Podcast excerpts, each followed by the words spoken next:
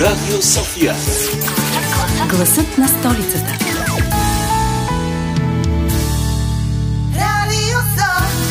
Здравейте, делфинчета! Здравейте, слънчогледи! Здравейте, летни коктейлчета! Мими, какви коктейлчета! Нашите слушатели са малки за това.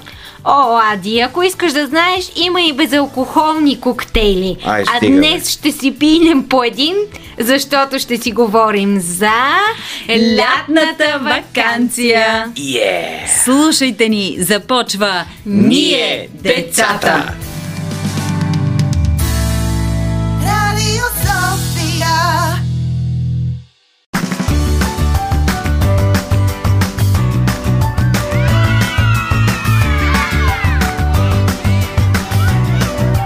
Ние децата.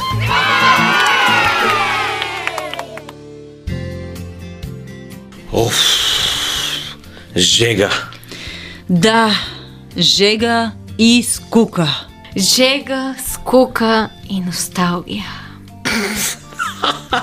Носталгия ли? Защо? Носталгия е чувство на тъга по миналото, по преживяното. Поне така пише в речника в интернет. Точно. Носталгия по дните, когато бяхме на училище. Толкова беше хубаво. Всеки ден ставах рано, закусвах, отивах на училище, виждах се с приятелите си. А сега... Жега. И скука. Ей, я по-ведро, вакансия сме! Е. Всички толкова време чакат вакансията. Сега е точният момент да си играем, да се забавляваме. Е, да, но в София е скучно. Всички са някъде. Кой на море, кой при баба си и дядо си, кой на планина. Е, добре, де, добре, все ще измислим нещо. Искате ли да играем на пиян Морков? Ето, ще взема топката. Не, това е за дребните. Откажи се, Анджи. Така ще си седим тук, пред вентилатора. Поне е хладно. А тогава какво ще кажете да си направим наше си море? Щом Мохамед не отива при планината, планината ще отиде при Мохамед. Какво? Какъв Мохамед и каква планина? Да. И какво наше си море? Ами, ето такова. Имам един малък надуваем басейн. Ади, помогни ми да го надуем.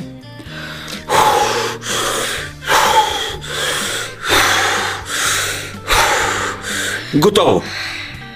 Изнасяме го на терасата, пълним го с вода, да излеем няколко кофи вътре, ще си донесем по един шезлонг от тези долу в масето и само трябва да ги изчистим от прахта. Ей, сега се връщам. Това не звучи зле, но на морето водата е солена и има водорасли. Как ще ги направим? Елементарно, Ади. Вкъщи имаме цял пакет морска сол, останала от зимата, когато с нея размразявахме леда пред входа. Просто ще разтворя няколко лъжички във водата в басейна и вуаля! Еха, супер! Ето ги и шезлонгите. В хладилника пък имаме марули, които мама ги купи за салата. Ще откъсна 4-5 листа, ето така. Къс, къс, къс. Тя няма да забележи. Хайде сега, ще си направим водорасли и... Е, колко са лигави, ужас! А пък най-готиното е, сега се сетих, ще сложа вентилатор ето тук на терасата и така ще имаме и морски бриз. Еха! Аз имам и малко мидички от миналата година. Ще ги хвърля ето така в басейна. Хоп, хоп, хоп, хоп. М, чудесно, истинско море. Приятели, нещо много важно. Когато сме на плажа, си пием коктейли, нали? Мгм. Сега ще забъркам по едно смути от ягоди, праскови и пъпеш. Ммм, божествено. Липсва ни само едно. Какво? Е, как какво? Музиката. Когато съм на плажа, винаги има наблизо едно парче или капанче, от което се чува морска музика. Е, за това може да ни помогне само един човек. Нашият музикален редактор Веселин Александров. Добре, че той все още не е отишъл на морето. Да чуем как ще ни пренесе там само с помощта на музиката.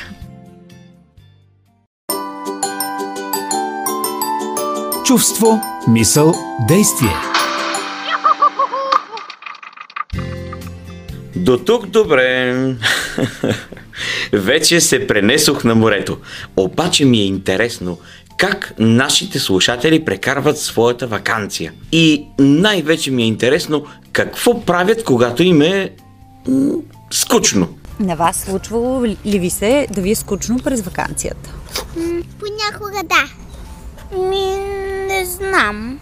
А какво ще посъветвате нашите слушатели, когато им е скучно през вакансията, какво да направят? А, а ако имат втори апартамент к- к- като детски център, к- к- като нашия, да отидат там и да си играят. Ти като ти е скучно, какво правиш? Рисувам а, равни кукли принцеси. Случва ли ти се понякога през вакансията да ти е скучно? Да, И какво правиш, когато ти е скучно? чита. Какво ще посъветваш нашите слушатели, когато на тях им е скучно през вакансията, какво ще ги посъветваш да правят? Да четат книги. Коя препоръчваш най- най-много? Хари Потър. Еми, опитвам се да се забавлявам с най-различни забавления. Например? Еми, да ходя на тази занималния, да чета книги и други такива развлекателни неща. Добре, какво ще посъветваш нашите слушатели? Те какво могат да правят, ако им е скучно през вакансията? Еми, да се запишат на някакви занималния, защото те са забавни и могат да научат най-различни неща от тях. Случва ли ти се да ти е скучно по време на вакансията? Ами да. И какво правиш в такива ситуации? Ами, или хода на АБВ Академия, академия в която правиш електроника, 3D принтиране, излиз, излизаме навънка да играем и правиме много забавни неща. Или, или карам турчинетка. А случвало ли ти се да ти е скучно по време на вакансията? Не, защото, защото винаги съм на разни занимални и така нататък. Добре, а нашите слушатели какво ги, би ги посъветвала, ако им стане скучно по време на вакансията, какво да направят? Ами, могат да ходят на море и да се запишат на разни занимания. Хм, интересни отговори. А как прекарва вакансията нашата приятелка? Психоложката Доника Боримечкова и как се справят тя с куката. Здравейте на вас и на вашите слушатели. Та, Емоцията скука често е разглеждана като нещо неприятно, като нещо, което ни създава дискомфорт. Но мнението на моето мнение и мнението на моите колеги повечето е, че всъщност скуката е доста полезна, особено когато засяга децата. Интересно е, че повечето родители се хвърлят в това да прекратят скуката, да измислят нови забавления, да дадат нови играчки, но всъщност нищо, освен да се превърнат в придворни шутове на децата си, не постигат, а децата продължават все по ескалативно да, да скучаят и да не могат да, да си намерят забавление и занимание сами. В този смисъл скуката е доста, доста полезна за тях, защото когато скучаят, могат да намерят нови приложения на нещата около себе си. Та не е лошо да си позволяваме и ние възрастните да скучаем от време на време. Може да ни хрумне нещо като а, някаква гениалност, която да измислим и да приложим в ежедневието си. Всички човешки същества, независимо от възрастта на, на субектите ни, а, се чувстват добре, се чувстват щастливи, чувстват се пълноценни тогава, когато се ангажират с благоденствието и доброто настроение на околните. Така че, когато общуваме с околните, когато ги подкрепяме, когато им помагаме, дори с нещо съвсем маничко, скуката много бързо ни, каже, ни казва довиждане. Другото нещо, което е много важно, както за деца, така и за родители, е да възпитаваме търпение и упоритост в а, себе си. И тук много сериозно се обръщам към родителите. Нека първо ние да възпитаме търпение и упоритост за себе си и след това чрез личния си пример да го покажем на децата си, а не да се ядосваме, когато откажат да прочитат стоте страници от е, лятната литература, просто защото им е скучно. За да им стане интересно, трябва да проявят малко търпение и упоритост. И ние сме хората, на които, които трябва да ги научим на това. А, другото, което много помага срещу скуката е любопитството. А, например, много родители се сърдят на децата си, че почти постоянно прекарат време в а, интернет. А, ето едно малко предизвикателство към, към родителите. Слушайте децата си, докато играят в интернет, да видите колко много, много думи можете да откриете с ново значение, докато те играят, например, в Майнкрафт. И Последният ми съвет е да мечтаем заедно с децата си и наистина да ги провокираме да ни разказват за мечтите си, не само за желанията си, например, да имат PlayStation, защото мечтите са малко по-смели. Например, да отидем до космоса, което е доста реалистично вече в последните няколко години. Така е, това признаваме на моя детска мечта, която може би ще изпълня като пораснало дете някой ден.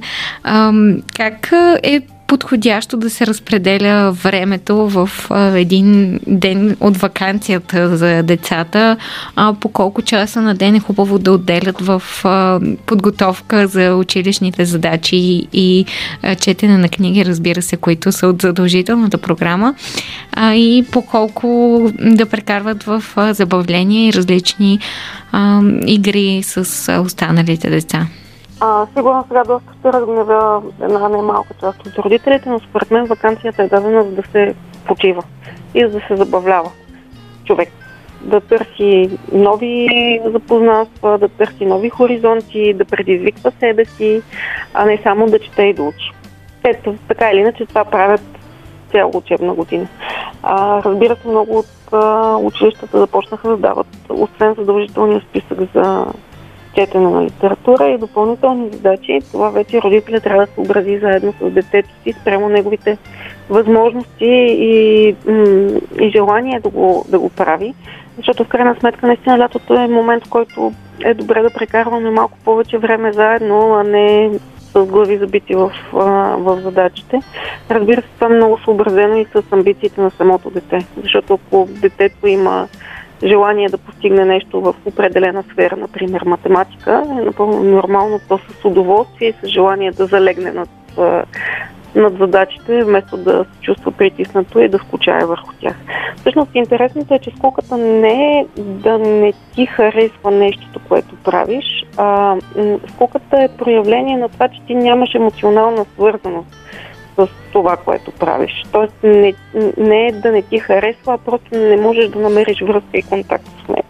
А, да, това с баланса е важно родителите да го, да, да го договорят заедно с децата да търсим баланса през лятото. Може би това е най-добрият съвет, който а, може да ни дадете за сега. А, през а, следващия ни сезон отново ще очакваме вашите интересни отговори на а, нашите въпроси за различните емоции, чувства и разбира се действия. Благодарим ви за този разговор и едно прекрасно лято и на вас. Чакам с нетърпение новия ви сезон. Прекрасно, усмихнато, слънчево, топло и лъчезарно лято на вас и на слушателите. Благодарим.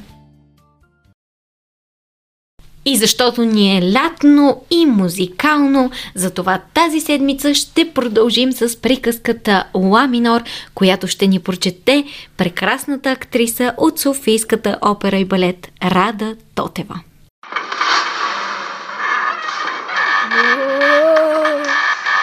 Светът на приказките.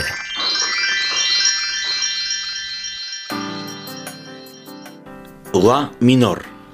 Анжел Вагенштайн. Сега сигурно ще искаш да узнаеш какви други интересни обитатели живеят на този адрес.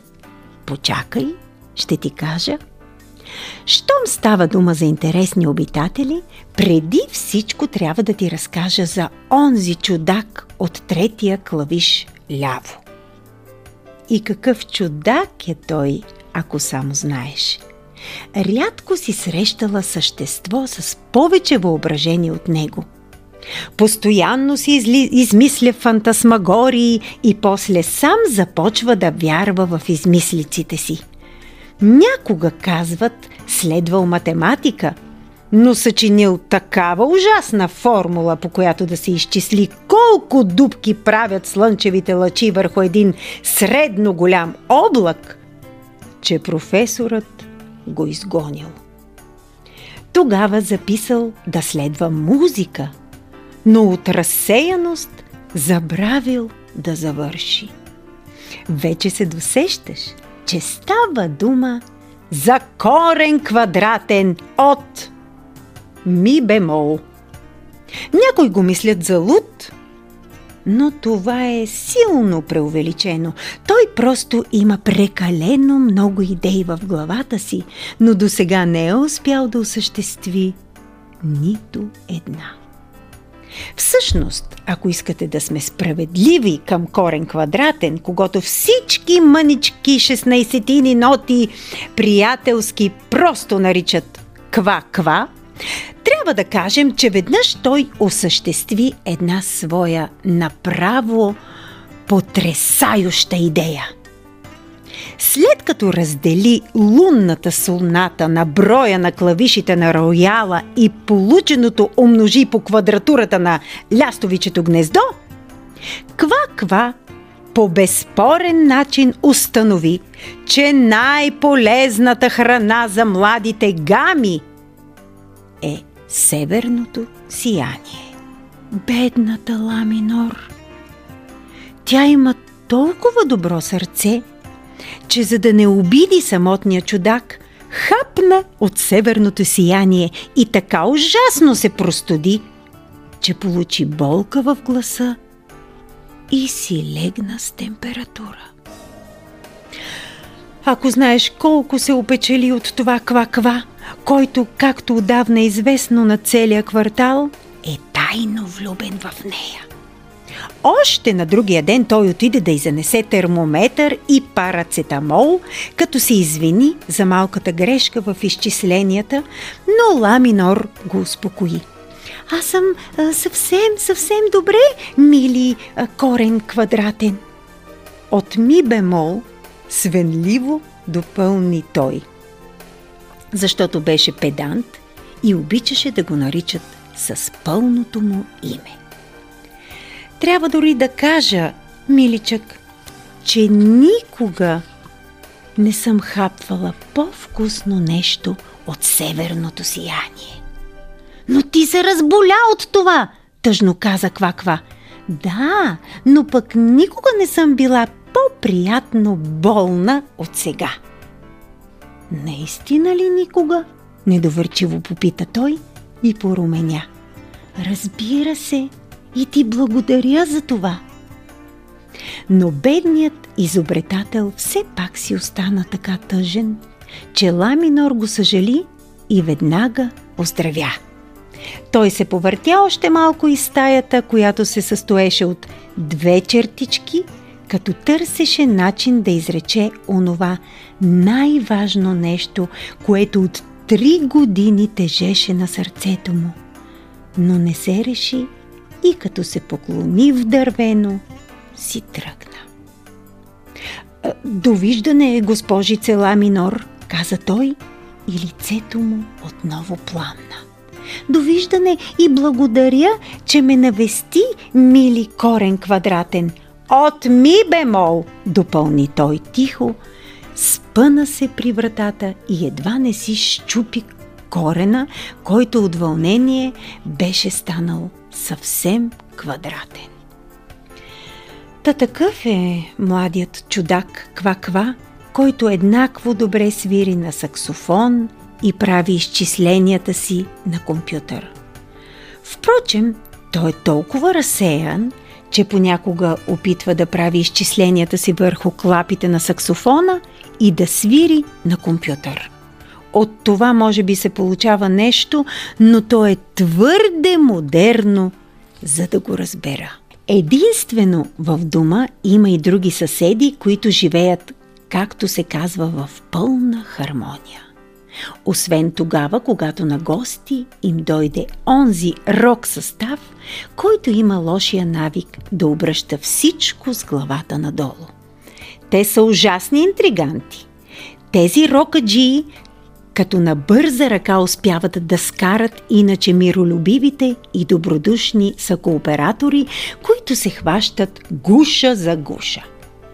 Тогава и стълбицата се вдига такъв невъобразим шум и олелия, че по-добре е да си запушиш ушите и да избягаш надалече. В такива случаи се намесват домоуправителят дядо До и главният билетен контролер, които разпъждат всички по стаите им. После двамата проверяват дали всеки е на мястото си по окачение на входната врата списък. Ето го. Списък на обитателите от жилищен дом Пияното, пресечка на слънчевия лъч.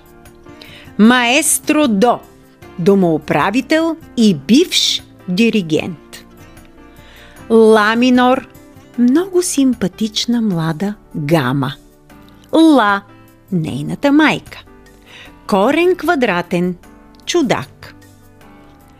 Скарлатина, музикална критичка. Ре, ревнива нота. Фа, фатална нота, с интерес към съседите. Пауза, мълчалива съседка. Горно до, студент от мансардата. Мисъл си, трио аморе мио, опера, старица на държавни помощи. Анданте маестозо, италиански благородник. Алегро виваче, негов слуга. Гости, главен билетен контролер, първи и втори разпоредител, първа цигулка, детски хор, 16-тините за мир и други. Антракт след втория и четвъртия етаж. Билети на касата.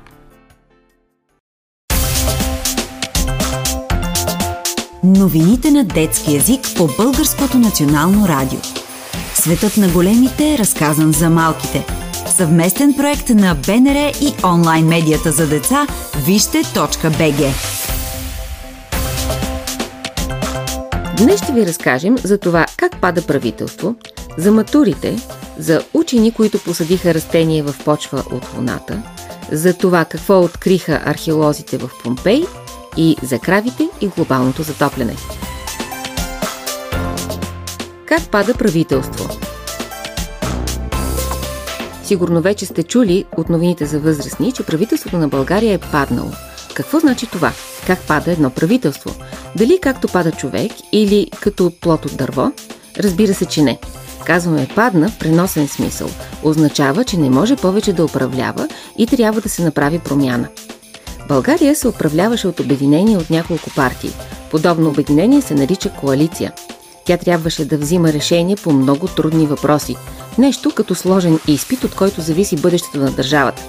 Затова всяка партия в тази коалиция имаше различни идеи кое е най-доброто решение.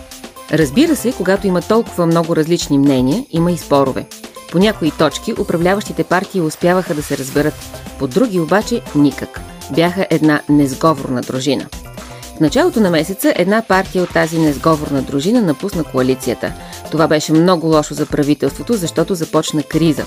След това една друга партия в парламента предложи вод на недоверие. Народните представители трябваше да решат, доверяват ли се на правителството или не. Затова те гласуваха. 116 народни представители казаха, че се доверяват на правителството и искат то да остане, а 123 народни представители пък казаха, че не се доверяват и искат да падне. Така само с съвсем малка разлика в гласовете правителството загуби. Затова много хора излязоха пред парламента на протест. Какво следва сега? По този въпрос се пита най-важният документ в държавата – Конституцията. В нея пише, че президентът трябва да опита да направи ново правителство. Първо трябва да попита партията с най-много представители в парламента. Те трябва до 7 дни да предложат ново правителство. Ако не успеят, следващата по големина партия трябва да опита. Обаче, ако и трите опита за съставяне на правителство са неуспешни, тогава президента трябва да разпусне Народното събрание и да каже дата за нови избори. Матурите приключиха. Най-после. През последните дни в новините за възрастни често пише за резултатите на децата от матурите.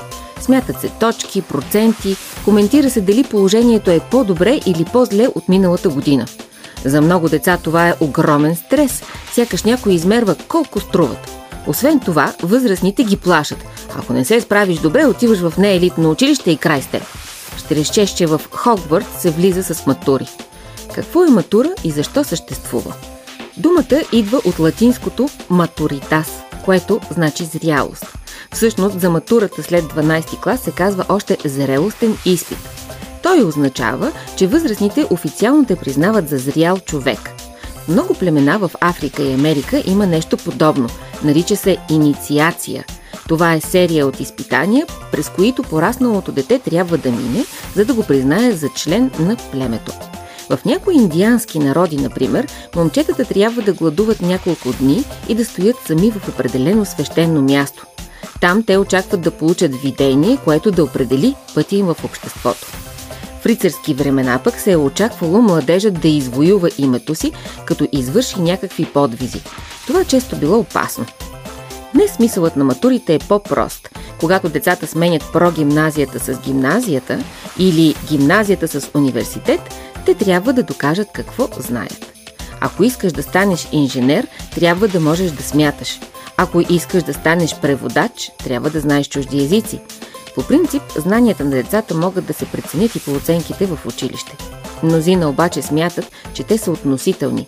Едно и също дете ще получи добра оценка, ако всички наоколо още сричат, и по-ниска, ако всички около него ходят на състезания и олимпиади. Може някой да е случил на лош учител. Затова има национален изпит. Е, матурите също имат проблеми. Например, въпросите може да не мерят истинските знания, да мерят само тези, които са лесни за проверка. Понякога човек се готви за матури и забравя да се интересува истински от предмета. Дори да му е бил интересен. Това е много тъжно. Освен това, разделянето на училища на елитни и на неелитни не е добра идея. Възрастните сякаш се примиряват, че в повечето училища няма да се учи добре. А колко по-умно би било да променят това – когато вземеш своя зрелостен изпит, ти също си зрял човек. Тези неща ще зависят и от теб. Дано междувременно успеем да променим нещата към по-добро.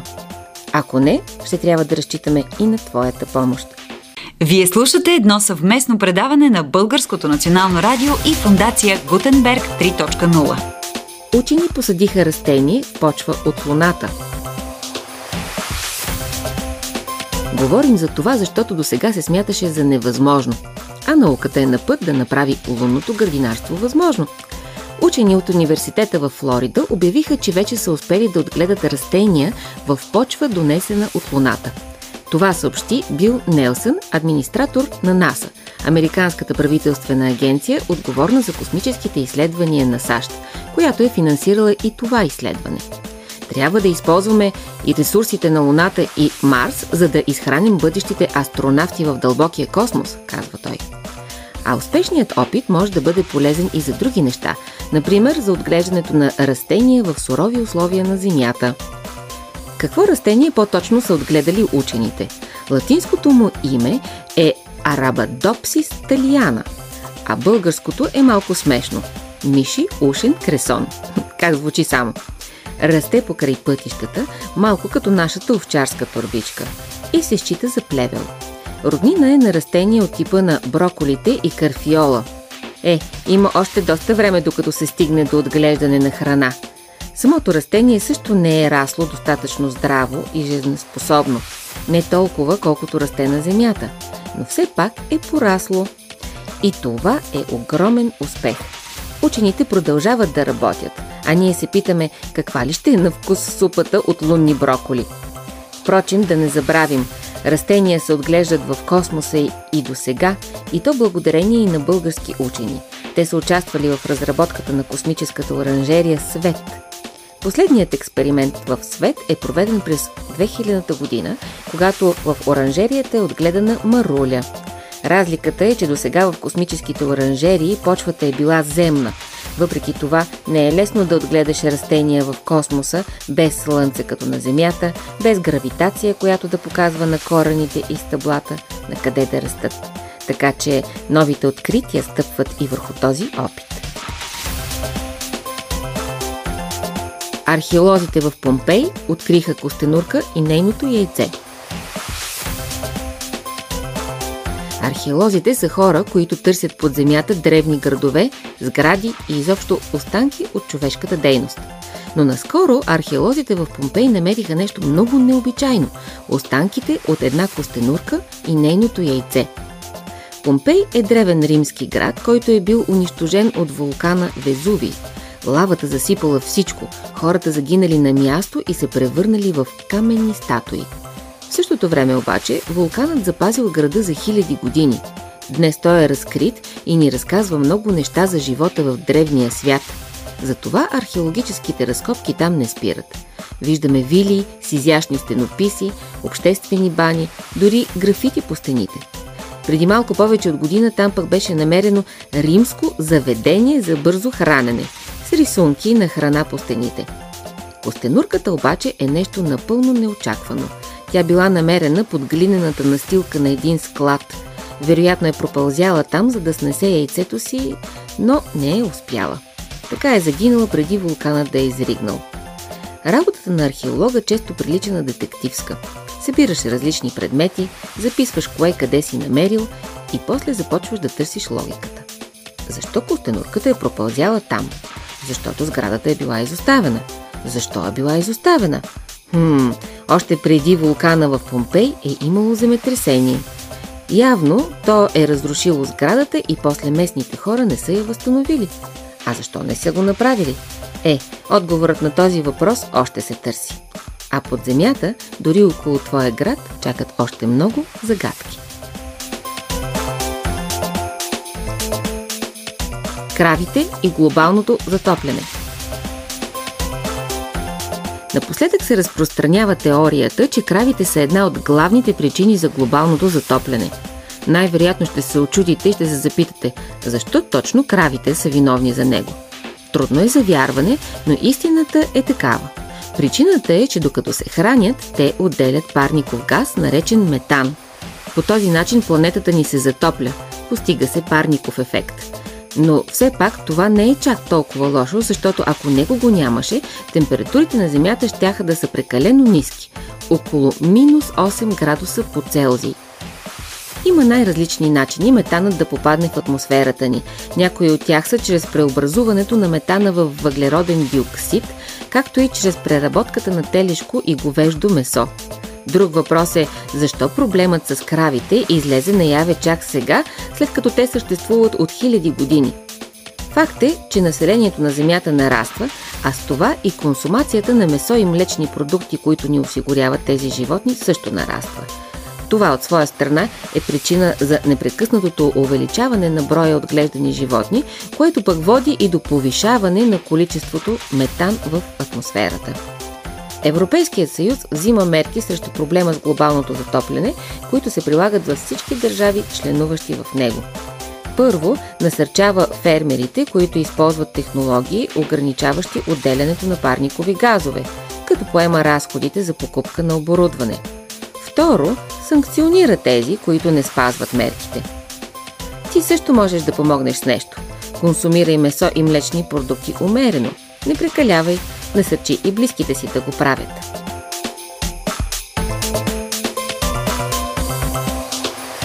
Днес новините за вас подготвиха Вера Траянова, Зорница Христова и второкласничката Александра Тодорова.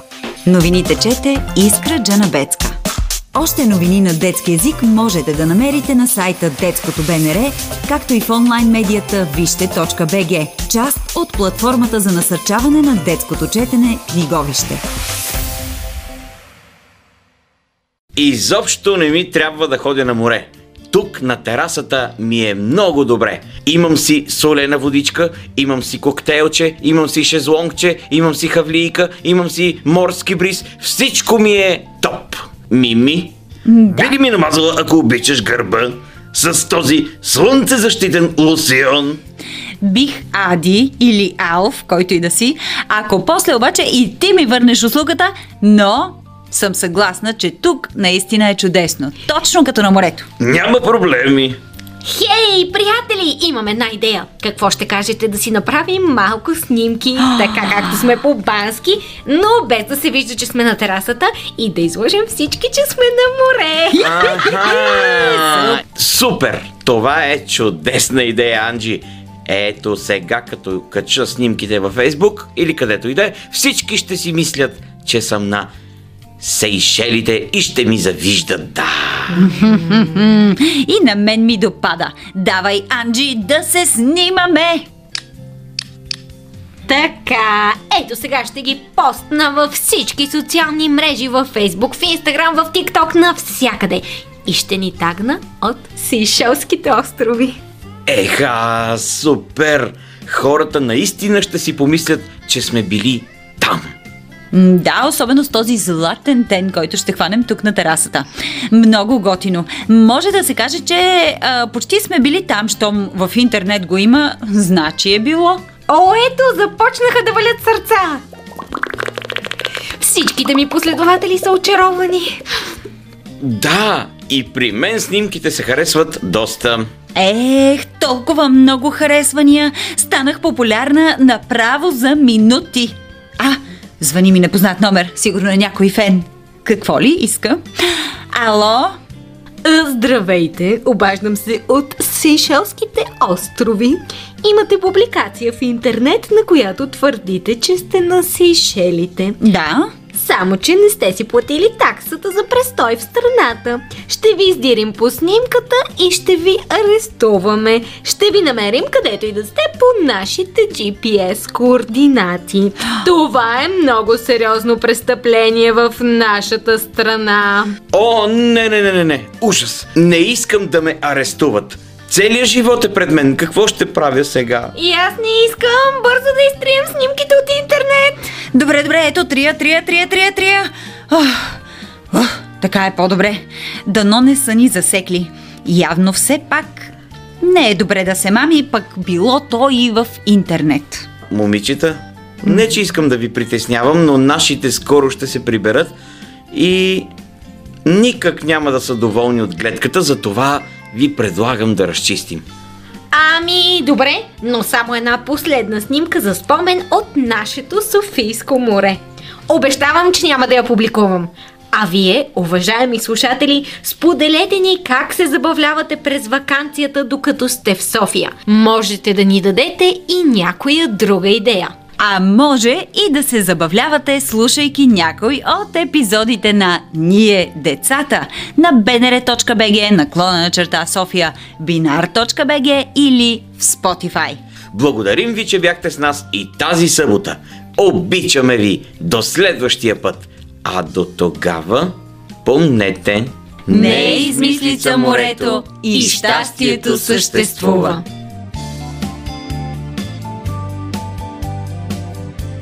Нашият А, музикален...